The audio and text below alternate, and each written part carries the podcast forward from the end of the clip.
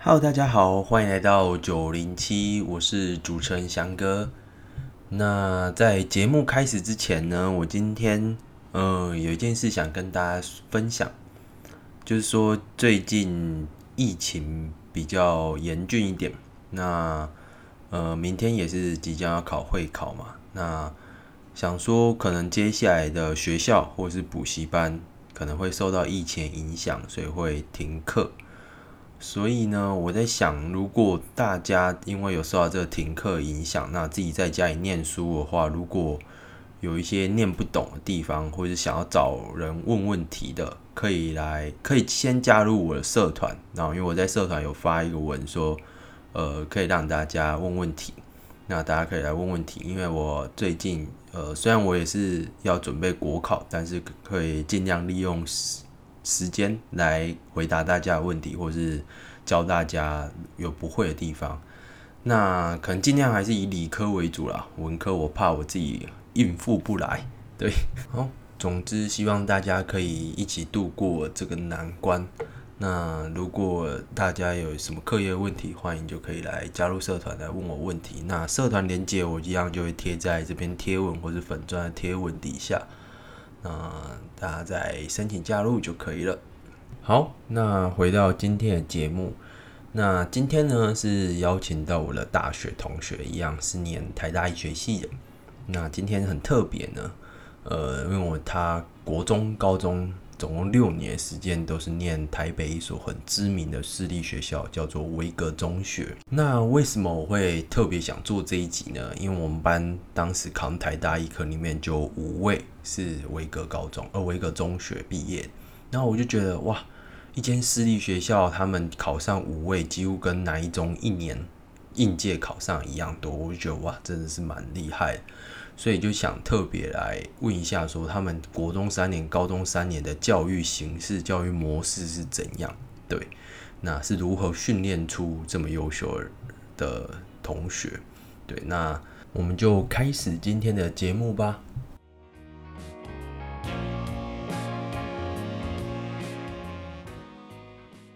Hello，大家好，欢迎来到九零七，我是主持人翔哥。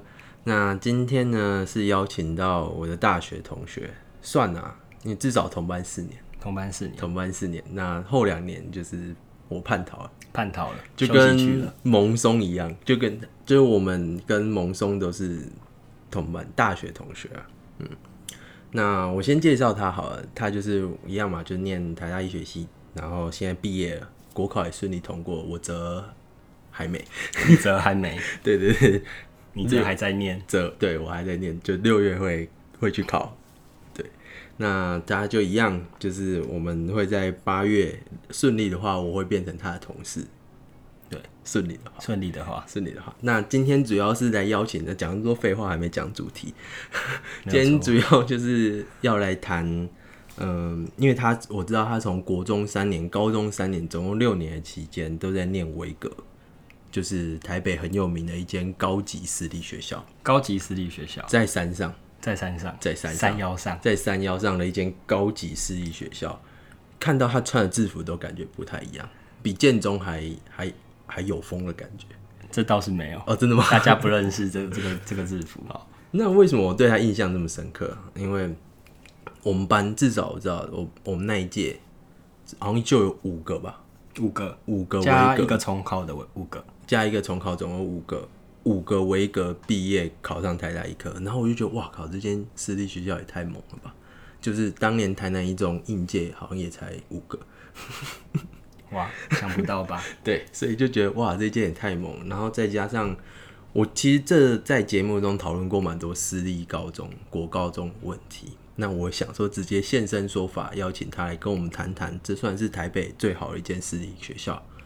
那他的心得是什么？念完了六年，然后考台大医科也读了六年，心得是什么？这样好，没有问题。OK，好啊。那首先我们就先来谈谈，就是说，呃，这种国中到高中直升的话，你们学校的课程规划是什么？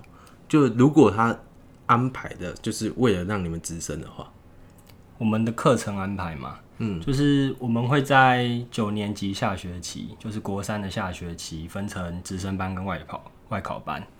那在这之前，我们就要先把那个国中三年的的教材都教完嘛。嗯，所以我们就会在两年半把三年的东西教完。哦，所以你们从国中就超修了？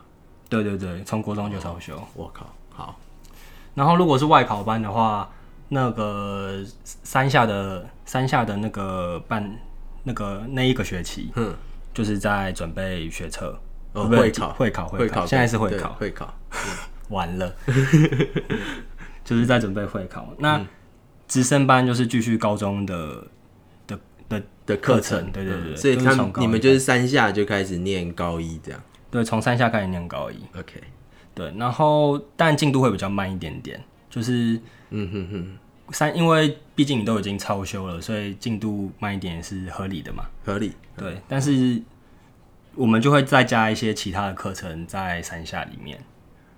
例如，例如说，就是有一些田园教学啊，就是去山山上玩玩之类的。哦，就你们那一座山吗？对对对对，我们那座山叫在竹子湖那边，我们有一些地哦之类的。你们学校自己的地？我想应该是我们学校的地。好好。对，然后去那边玩，或者会有一些其其他的课程啊，像是什么呃，有打高尔夫啊，有骑马，所以就是一些，就是我就是有点像体验啊，那不能说是真的很。专精，对对对，就是去玩，就是从小培养你们一些高级贵族会的活动。那我但其实我都不会，哦，我都没有去。好，对，然后呢？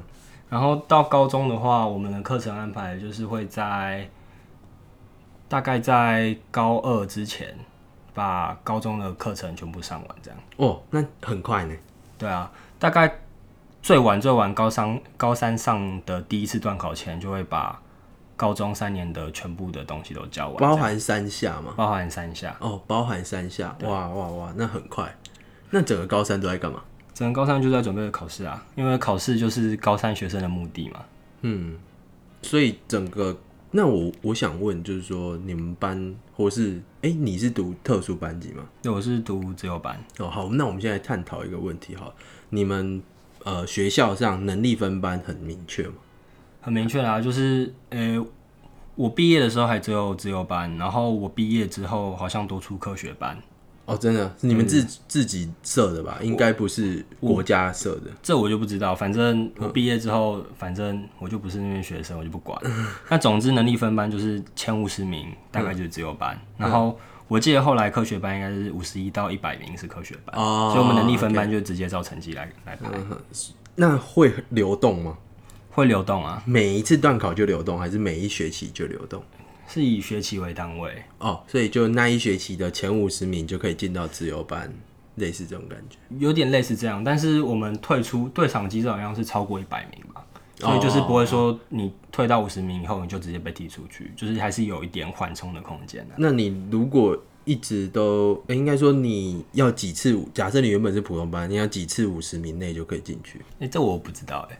因为你从来没有出来过，对啊，但我猜想啦，就是应该是你这一学期的平均排名在五十以前，大概就可以进来吧。OK，所以你们班就是会稍微超过五十个人，对对，差不多，大概五十三、五十四左右吧。那呃，我们刚刚说你们学校能力分班还蛮明确的，那我想问哦，就是你们全校的进度都这么快吗？都是高二以前上完？我们基本上全校的进度都差不多快。因为我们段考不会分开来考，哦，我们段考会跟普通班一起考，这样不会有人适应不了吗？就是没办法接受这么快？呃，我想是会有啊。哦，那你有听过有人没办法适应的话？他没办法适应，当然就是成绩会往后掉，往后掉。对啊，但是，嗯，但是我觉得就是。他就是想要筛选出一些资优、比较资优、绩优的、绩优的学生，可以帮助他们在成绩或是榜单上面往前冲，这样子。所以你觉得，应该说他们这样这一套制度下来，所筛选出来的前五十名，几乎就可以说是榜单保证，可以这样讲吗？是吗？是吗？可以相对等于榜单保证？大概可以这样讲。像我们班五十几个人，有三十个左右是医学系的，那剩下。就至少都是，就是国立，嗯，至少国立大学，嗯，呃，大概只有一两个不是台大之类的，嗯，了解，就跟我们班那时候科学，呃，我们哪一种科学班的比例上差不多。对，但是他这样的制度，好像其实全校的成绩都算还不错啦。哦，你说反而其他普通班也不会差到哪里对，也不会差。就是第一个就是就是我们进度一直往前冲的关系。嗯嗯那第二个就是有些夜夜自习什么的，就是我们也会有课后在里面复习，对对。嗯然后再来就是就是虽然你会适应不良，但是只是生活变痛苦，你不会因为适应不良反而什么都学不会，你还是会学会，但是你可能会过得比较痛苦。但我有个疑问啊，就是说教这么快，为什么增加那些夜自习你就反而就会了？我我也不太确定，但是因为我不是那些人嘛，对，对，所以，但我可以，就是我是用那个榜单的数数据在说，就是好像也表现的不错这样子。那我就好奇啊，说这些人是，即即使你们普通班的人，是不是也是有筛选过的？对，就是我们分直升外考，我们就是要先用成绩筛选，你可能大概要在两百八十名以前才有这个门票，然后你要不要拿走这个门票，就是看你自己。那有人可以从高中不是念维格，呃，国中不是念维格，然后高中是的吗？就是我们班有一个，但是他怎么办到的，我并不知道。哦，反正就很少就是了，对几乎都是对直升的。就是一年可能约莫五个，OK，很少。所以你刚这样讲，也就是说，升上高中之后，你们的你在升上高中之前，你们学校也有经过一番筛选，对选出一批比较成绩好的，才可以维持在维格里面。对。然后经过这个算蛮高压吗？嗯，我个人会觉得算是高压，如果跟一般的高中比啦，嗯，因为我，不然我先问问你自己的意见好了。你算成绩很好，而且一直维持在前前五十，是不是太侮辱你了？你是维持在前几？不知道就前五十吧。好好好，一直维持在轻松维持在前五十的人，就是没有被剔除自由班的呃疑虑在。对，嗯，那的人，你觉得这样的呃两年就上完高中，两年多一点啊，两年多一点上完高中三年的进度，每一科你觉得压力怎么样？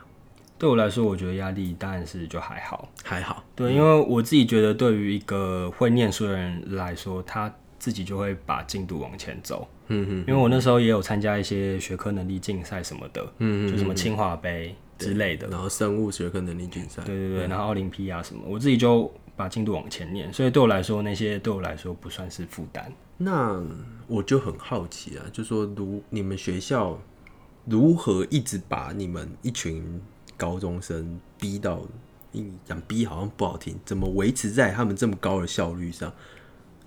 对，就是每天有多少功课啊，怎么做到的？对，我觉得这个就是用比较客观的东西来说，就是我们上课的时间跟夜自习的时间嘛。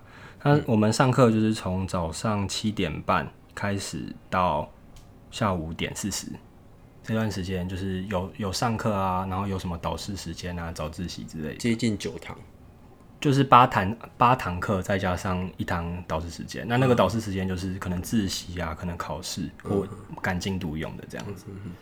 然后再来就是夜自习，就是高一的时候，你诶、高一的时候要看每班，嗯，对，就是不是强制夜自习。那高二的话就是一三五，晚上就是继续留到九点，嗯，然后高三的时候就是每天都留到九点，嗯，就是你就是每天都要夜自习，那留下来在做些什么？就是在自习，哦，自己读书，没有上课，呃，非常赶进度的时候才会上课，基本上都自己考试什么之类的也不会。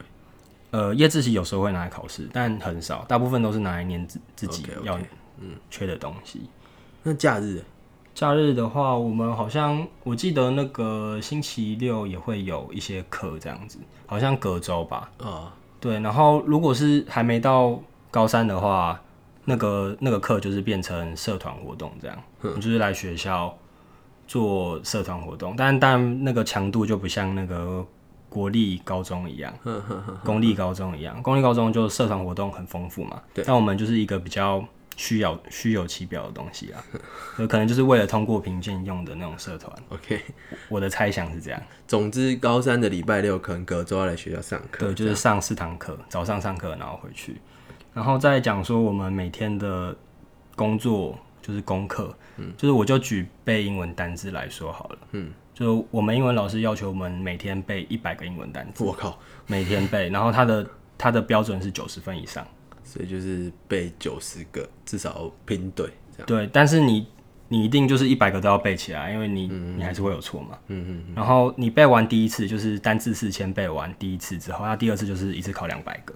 哦，OK，了解。所以我每天那时候每天都要花大概两个小时以上在背英文单词，好夸张啊！对，就我夜自习整个夜自习都在背英文单词。像你都两个小时都在背英文单字，啊，你可能数学、物理其他很好，所以你不太需要花时间念。啊，如果每一科都不太好，比较聚聚，还是你们班进度比较就是 intensive 一点？其实是看看英文老师啊，但是也是有其他普通班也是每天背一百个单英文单词。好。一百个，所以光英文单词就就已经是蛮累的负担。这样，各位家长不要学，逼自己小孩每天背一个一百个。对，就是最后就不求甚解，就是把那个英文单词背起来而已。我其实后来我也我也不会用那些英文单词，我只是知道他们的意思。就你要我用出来，然后或是他的眼神啊，他的片语，他平常生活会不会用到啊？然后写作文或写 paper 的时候有没有办法用到？我是没办法用到。对啊，对，没错。就大家如果觉得学英文应该怎么学，可以去听我讲有一集那个出国交换，呃，出国念大学里面有讲说怎么念英文呢对，好，那没关系，继续来回拉回来，拉回来。好，就是你刚刚有说到，你刚刚是用英文单字举例嘛？那除了英文单字以外，还有其他？那其他的，我觉得就跟一般的高中可能不会差多少，就是一样功课嘛，然后作业这样子。嗯。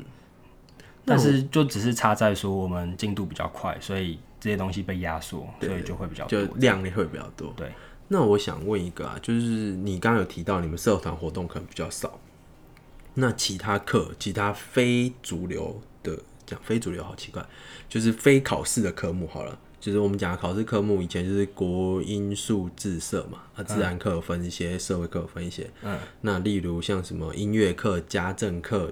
艺术课、美术课，你们都有上吗？美术是没有，音乐课我记得应该是有，嗯，然后也是有体育课，但是我觉得这个比例应该就跟哦，就相对比较少，相对比较少。那会不会常常有这些课被借去拿考试啊什么之类？到到高三，当然就是这些课直接消失不见，剩下体育课这样子。对，就是会比较少。对，但是如果是一般就不会拿，不太会被借去用，比较少。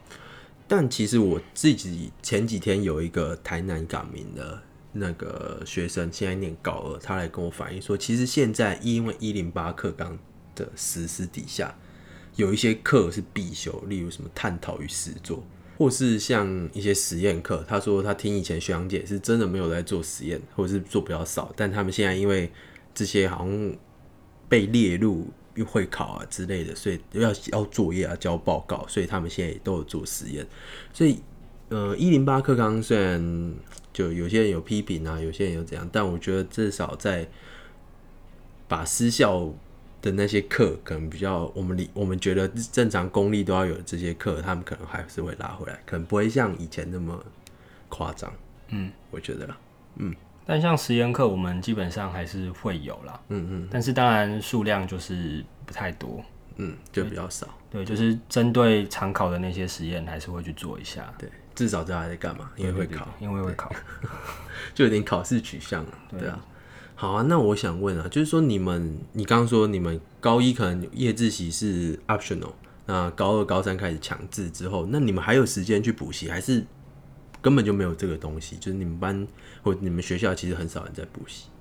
呃，我觉得补习的要说的话不算少数哦，真的假的？这样他们时间怎么来？当然是跟公立的没办法比啦，公立基本上九成以上补习嘛。如果想要考到好的学校的话，那我们学校大概我我们班大概三到五成左右，哦，还是很多啊。对，那就是夜自习之外的时间或者是周末嘛，就是就剩这两种时间可以用。哇，那那几乎所有时间都投注在考试上面。对啊，但是像我没有补习，我就觉得还可以，还可以。对，一来一来，当然私立学校师资可以自己挑选，我自己觉得威哥的师资平均就是水准以上啊。嗯哼，对，就是他们讲的我听得懂，然后也也是有很会教的老师，嗯所以我就不用自己再去补习，然后自己再多花钱跟时间这样子。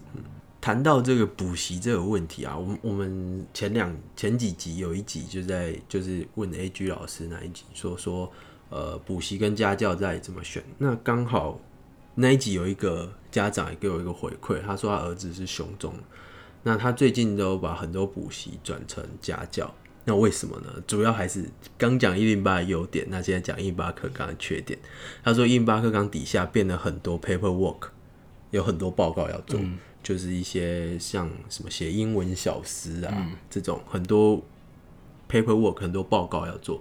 那如果都去补习班补习的话，造成就是真的就像你像假设你像你们学校这样，然后还要花时间去补习，那几乎留给自己的时间真的很少。嗯，所以他就就不没有时间做这些报告，因为一八课纲是除了考试以外，还有一大一大部分时间要投注在做学习历程。嗯，对，所以他就倾向把补习转成家教了。嗯哦，但是我相信就是这种学习历程在维格应该会帮忙。对对对，老师跟学校会会帮对忙。对对对对，这也是私校的另外一个为什么最近台北私校我觉得还算蛮蓬勃的，反而没有没有没有因为怎样下去，也是因为私校会比较投注时间精力在帮你做这对方面。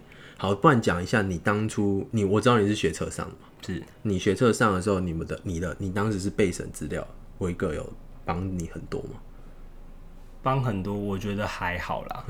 对啦，如果真的要说的话，大部分还是自己做。但是当然，老师什么会帮你看。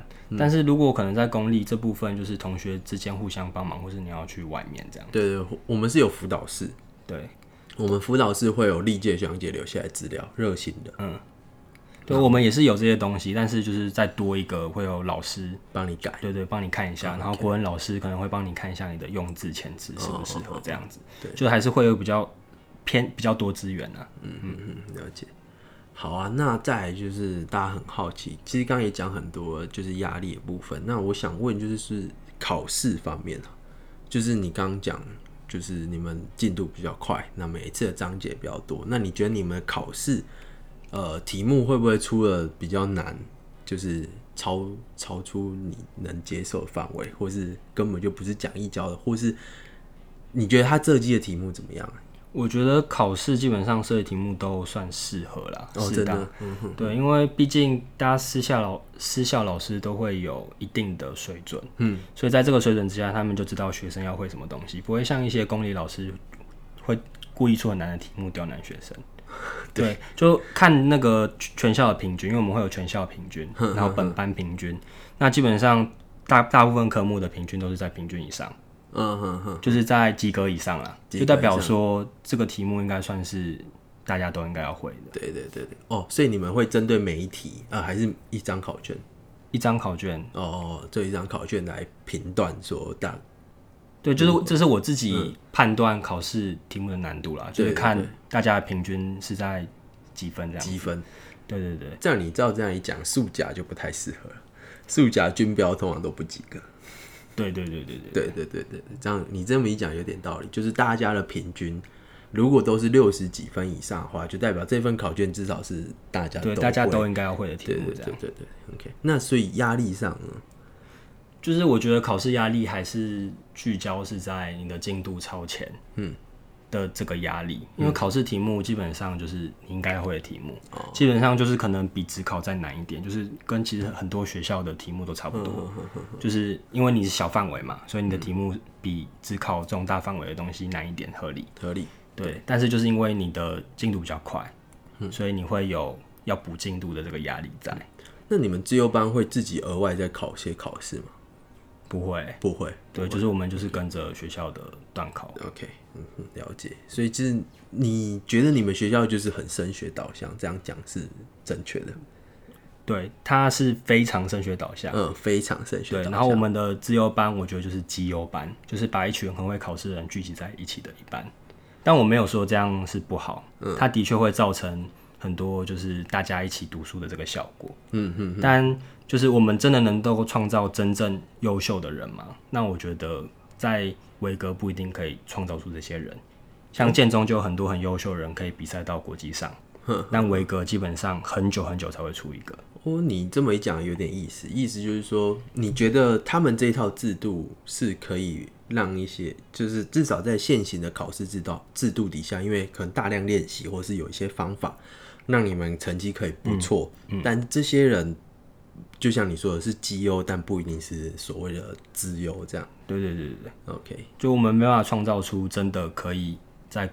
就是去国际比赛啊，或是科展的一些人才，但是我们在考试的表现上就是都还不错。就是如果以考试取向的话，对，嗯，好啊。那我再就想问一个，就是说，既然您说你们是很升学导向，很升学导向，那我知道的就是有一些不，例如总考班好了，他们就是会对成绩好跟成绩不好的会有些差别待遇。例如成绩好的，你拿着你去年的榜，你的成绩来，你就可以整学期免费，哦，然后可以享受比较好的师资、比较好的待遇。例如我们很知道的北插插入插入插入就是这样，对，他他用楼层来分成绩嘛，对对。那你们学校会这样吗？就第一个关于钱的部分嘛，嗯，那我们成学校成绩在某一个水准以以上就可以。免免学费，嗯对，这是算是他们对于成绩比较好人一些奖励啦，一种奖奖学金的制度。对对，就奖学金的制度。嗯，然后另外就是至于说你你说自优班跟普通班之间师资有没有差别？我个人觉得还好。哦，对，但是当然自优班会用就是可能教学学生比较好一点点的老师，嗯哼，就是可能平均好一点点，嗯，但是基本上。大体上都差不太多，嗯，尤其尤其像物理、化学、生物这些老师，可能就是一个年级都用同一个老师，OK，所以这些老师就可能就不会有差别。但是像英文、国文这些，就是你可能一个礼拜要有六堂课的老师，那这个老师就只能兼三班嘛，嗯，对，那这些老师可能在挑学上就会有点差别，OK，对，但基本上我觉得算是师资来说算是差不多。那我其实虽然我我觉得问这个你可能也不一定知道，就是我我想问说这些老师在教自由班在教普通班方法会不太会不会不太一样，或者难度会不会不一样？因为就是进度当然都是我知道我们一定要这学期教到第几章，但是他会不会就是有些难题就想说算了这没关系不教？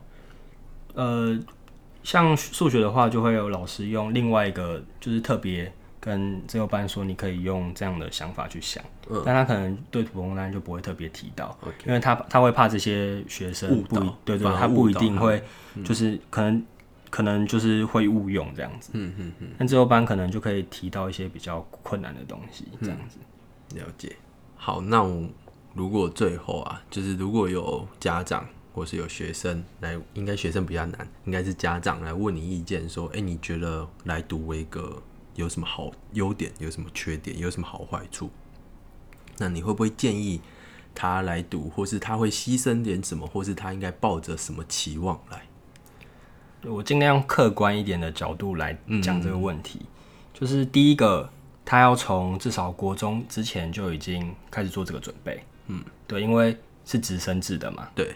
但当然还有维格小学，但维格小学我没读，所以我就我没有评论。对，但是如果你是要升学，当然至少从国中开始嘛。对，好，就是你从国中开始之前就要有这个打算。那进来之前也是有一个考试要考，就是要考才考得进来。对对对。那难度怎么样？我已经忘记了，已经太久以前了。对，但是我记得我也是没有什么准备就考得进来，所以应该就是如果一般的成绩比较好的、比较聪明的小朋友，他考进来应该没有很难。对。对，当然也是有从小学直升上来的，所以如果你怕你的小孩没那么聪明，你也可以小学就到维格，对，然后就直升上来。对，我相信你应该是特别聪明的。嗯，好，好，好，哎，谢谢，继续。好，那首先我先讲他的一些缺点。嗯，第一个就是你的课业压力确实大很多。嗯，因为我们是从国中开始，就是从七点半上学到五点四十下课。国中就是。对，从国中开始就是，然后课就因此课业压力会比较大，嗯，对，这是合理的嘛，嗯嗯嗯，对，然后再来就是社团活动会比较少，就是你有你很多时间都会投注在你的课业上，嗯，所以你相对的你的课课业，你的课业以外的东西就会很少，嗯，所以你要让自己的小孩投注更多精力在探索自己。哦，对，学校不会给你很多探索自己的机会。对，简单说就是你要学一些乐器，可能比较难。对，但是我相信，如果你都已经想到要读维格，可能给自己小孩去学乐器是简单的事情。那我说探索自己是另外一个层面，就是说想读什么科系，对，想读什么科系，对什么东西有兴趣。你在国高中这六年，你不会想到，嗯因为在学校没有很多资源跟你讲这些东西，所以至少要听我们的节目，至少要听这个节目，这个节目相当的不错。对，啊，至少要听这个节目。继续。然后第三点就是学费上还是算是私立，呃，学校的学费，嗯，就是不便宜啦，不便宜，但是一年大概也是十来万左右。如果用一年算的话，所以其实跟一般的大学、私立大学的学费不会差到太多。嗯，所以基本上我觉得算是中产阶级的家庭都应该负荷得起来。十十十来 万，中产阶级应该还可以。对对对对对对对就是花多一点钱。对对，那当然也不像康桥那样啦。对，康桥那种就是真的贵。对，有一些就是双语学校或是美国学校的话，哇，那真我听过一年九十万。对，那个就真的贵族。对，那我们这个只是一般贵族，一般贵就一般中产。对，一般会教你怎么打高尔夫的贵族这样而已。但有很多平平常人，那当然有钱人也不算少。嗯，对你有，对对对。那这些大概就是它的缺点啊。嗯，那它的优点是什么？第一个就是环境相对单纯。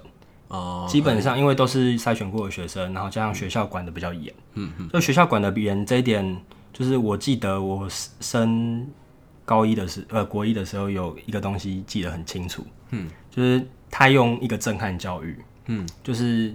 就是有不是学校都有教官嘛？嗯，对。他那天就是我们刚上国一的没多久，嗯，就是教官就进来，然后收大家的书包，然后全全班站起来，就很像是在军队，就是突然被被被班长，对对对对，被电的感觉。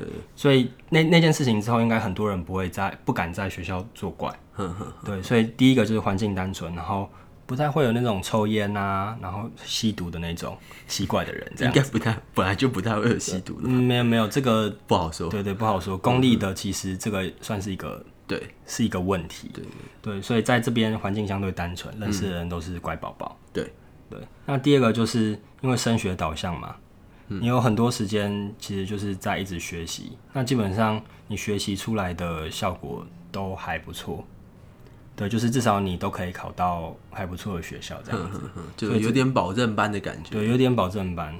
嗯，所以我之前有做过一集私立，然后那一集是邀请我的家教学生，但他读的不不像是你们这种以完全那么升学导向，应该说就简单讲，他们成绩没有那么好啊。但是我那时候就分析说，私立学校有一个很大很大的优点，也是很多家长愿意把小孩花这个钱把小孩送过去的原因，就是小孩子比较不会变坏。对对对，这点是我妈一开始也是这么想，就是希望小孩小朋友不要变坏。那还有另外一点就是，威哥其实有国际班这个东西哦。对对，就是如果你想要把自己的小朋友送到国外美国念书的话，那还有国际班这个选择。嗯，对，就是可以去考国外的学校这样子，他们的体制就完全不一样，上的课内容也都不一样。对，然后就会从高一开始分班，然后你就是要上。美国的东西，对国际班的东西这样子。对，那我刚刚提到最大优点是这个。那我一直以来觉得最大缺点就是超前进度啦，因为我一直认为超前进度并不是每一个人都那么适合。但是听完你的分享，我是觉得，既然你已经把一些相对成绩比较好的人挑出来，因为你们直升班是要考试的嘛。对对，所以相对成绩比较好的人挑出来之后，他认为他设计的这个制度应该是比较能让大家接受的。对，当然还是会有一些比较跟不上的人，这些人就会变得很痛苦。对，嗯，对。但是有没有可能你的小孩是那个痛苦的人？那我就不知道。对对对对对，就是要自己去评估了。对，那我总体而言，我认为维格这个环境适合比较被动的小朋友去。哦，对，就是如果他不太会安排自己进度啊，或者是说闲下来就一直想想要做一些有的没的事情，嗯，那他可能可以去维格，因为他就是你有。你有一直很多的推力，一直推着你去念书。嗯嗯嗯。那有很多老师在推着你，大家都看着你这样子，嗯，所以你就会有很多时间被推去念书。那如果主动的小朋友，我觉得就不用。可是，呃，这个能力你刚说的主动被动，到了大学还是会面临一样的问题啊。对啊，没有错。嗯，但到了大学就是大学以后的事情。嗯，因为我们都会觉得上什么科系就会很大程度的影响未来嘛，至少在对啊，对啊，对家长的思维上是这样子。对对对。所以至少先保证你有一个还不错的大学。嗯，这样。当然，我们班也是有人考上台大电机之后。后来跑去做业务，对啊，对，就是他后来跑到找到纸箱，所以这个东西我可以，我觉得就是有好有坏啦。对对，就是就是我前面提过的，你在高中阶段，对你的自我探索，对对对不够，所以就会这样子。那这个就是家长可以自己做努力的方向。对对，没错。其实我之前也有。就是一直在家教嘛，所以难免也都会接到一些私立学校的学生。那嗯，我自己觉得，当然会来请家教，通常就是适应不良嘛。就像你说的，适应不良或是跟不上。那我其实就觉得还蛮痛苦的，真的。所以呃，刚就是兔子讲的，大部分都是说维格的，因为他对维格其实没有什么负面的想法，而且理论上其实维格能帮助你们。还蛮多的，对，就是对于一个会考试的人来说，对他其实帮助你们还蛮多的。但是相对来讲，如果不是会考试的，即使你们是刚也说维格已经尽大他能力照顾到那些普通班，但是我们毕竟有些人可能还是被落掉，没办法照顾到全部人嘛。就像一个班，即使在公立依然，依然会发生类似的事情。对对，但可能因为你们学校又教的更快，对，所以。他的那个相对剥夺感更大。对对，但我也是有认识一些人是很痛恨维格的。嗯嗯，对他们觉得就是在维格就是非常的痛苦，没有自由。对，没有自由，然后又吸收不良。嗯，也是有这些人，所以这个也是要再考虑的事情。对啊，对啊，所以就是我我觉得接下来刚好我要问你一个问题，就是说你觉得你觉得你在高中或是甚至国中这六年来，你对于读书或是你。最有想法的概念是什么？就是就读书而言，我自己的方法啦，我自己的方法就是大量的题库，嗯嗯嗯，然后就是先学，先把基本概念学好之后，再用大量题库去找自己不会的东西，对，来学习。嗯，那我觉得学学习读书方法就是每个人都差很多，嗯，那我觉得要在考试制度下胜利的，嗯，最重要的就是你要够够聪明，够会考试，对，你要够会考试，这个。这个基础之上，嗯，你再去谈你的努力。其实并不是说越聪明可能就越能在这个制度下得利，而是它其实需要一个门槛。对，你的意思应该是这样，就是你要够聪明到你有办法吸收国高中所有的知识，对对对，然后你再去谈你的努力到多少，你的成绩才会到多少。那如果你连国高中的进度都没办法好好吸收的话，嗯，你的努力再多，就很常会变成对自己在痛苦而已。对，就是我们常有时候遇到一些学生，觉得他其实已经很努力了。对，那当然有可能是他方法不对。如果他方法对了，可能矫正一下，可能就还可以。但就是有时候很难过，就是他们方法对了，然后呃也很努力了，但成绩还是上不来。但这时候就很难过。那有没有什么可以解套呢？对我自己，我自己是这样觉得，我会就是这是针对高中生讲的啦。嗯，我会希望大家努力去探索自己。对对，这是重重中之重。对，就是所有东西最重要的，我觉得对高高中生而言，对，就是你要先去找到你自己喜欢什么东西。不管你是喜欢当医生，就例如我的职业当医生，或者你喜欢写程式，那或者你就喜欢昆虫，嗯，这个东西你要先找出来。你的努力才会有方向性。对，那你你要先让你的努力不是只是为了考试，你要先让你的努力是为了某个东西去走。对，你才会有足够的动力跟没错跟目标。对，不然你就只是一直在念书，然后一直在持续着痛苦的循环。对，因为考试只是一个。中继站，它不是你的一辈子的一辈子的人生。对，呃，对我来说，我的人生最终走走向目标是当医生。对，那才是我目目标的努力。但是很多高中生目标的方向都是我的学测跟我的自考的分数。对，就其实你刚刚讲了很很不错，就是呃，刚好一零八课刚刚也投注很多时间，希望高中生这么做。那除此之外，我们刚好之前也有上一集心理系，他其实当时在节目中没有讲，他当时其实是七十四几分，嗯，然后填台大心理。他只填心理，因为他当时从小目标就是心理。那其实他有跟我分享说，其实他嗯在高中念书的时候，他其实对物理、数学可能并没有那么有兴趣。嗯，但他就说服自己说这是一个手段。对，这个考试对他来讲只是一个手段。他他目标太大心理。对，所以就像你讲的，你定定一个目标之后，你回来念书的时候，你会告诉你自己说这是一个手段对对对对对对，你的目标才会。就是更有意义。对，那另外一个我想要跟高中生讲的，就是要好好珍惜你的同才啊。对，就是你的这些朋友，记得就记，就是在这段时间好好交朋友，嗯嗯，然后把他留到一辈子，嗯，就是到我现在都还是会常常跟高中同学一起。没错，我也是。对，那你会因为他们，你会认识他们，然后你就会知道很多你本来不会知道的事情，因为他们大家走的路不一样。对对对对，嗯哼，这点是我觉得。就是我可以再做的更好，就是这两件事情是我在高中比较算是有点后悔的事情。嗯哼哼。对，第一个就是没有好好去探索真正，就就像我现在走这条路，我当初也是有点迷惘，对。但现在我觉得还不错，对对。但是我还是会觉得，我高中如果再好好探索自己，会不会得到更好的结果？对。那第二个就是很多朋友其实。就是有点渐行渐远，渐远，对，不了了之。对对对，所以我觉得这些东西都要好好维持住。这是两个我们在高中可以拿到最好的武器。OK，好，那今天就谢谢兔子来跟我们分享很神秘的维格。很神秘，我觉得还好。真的吗？我我觉得还蛮神秘的。好，那今天就到这里，大家拜拜，拜拜。谢谢大家今天的收听。如果对于今天的主题有任何想法，或是有什么想听的主题，欢迎来私讯我的 Instagram 或是 Facebook 粉砖。我们很需要你的回馈，我才能改进并做出更优质的节目。我的 Instagram 账号是大写国字的九零七 nine 底线 O 底线 seven，Facebook 粉砖的账号也是。大写国字的九零七 nine 底线 O 底线 seven，欢迎大家来私讯我哦。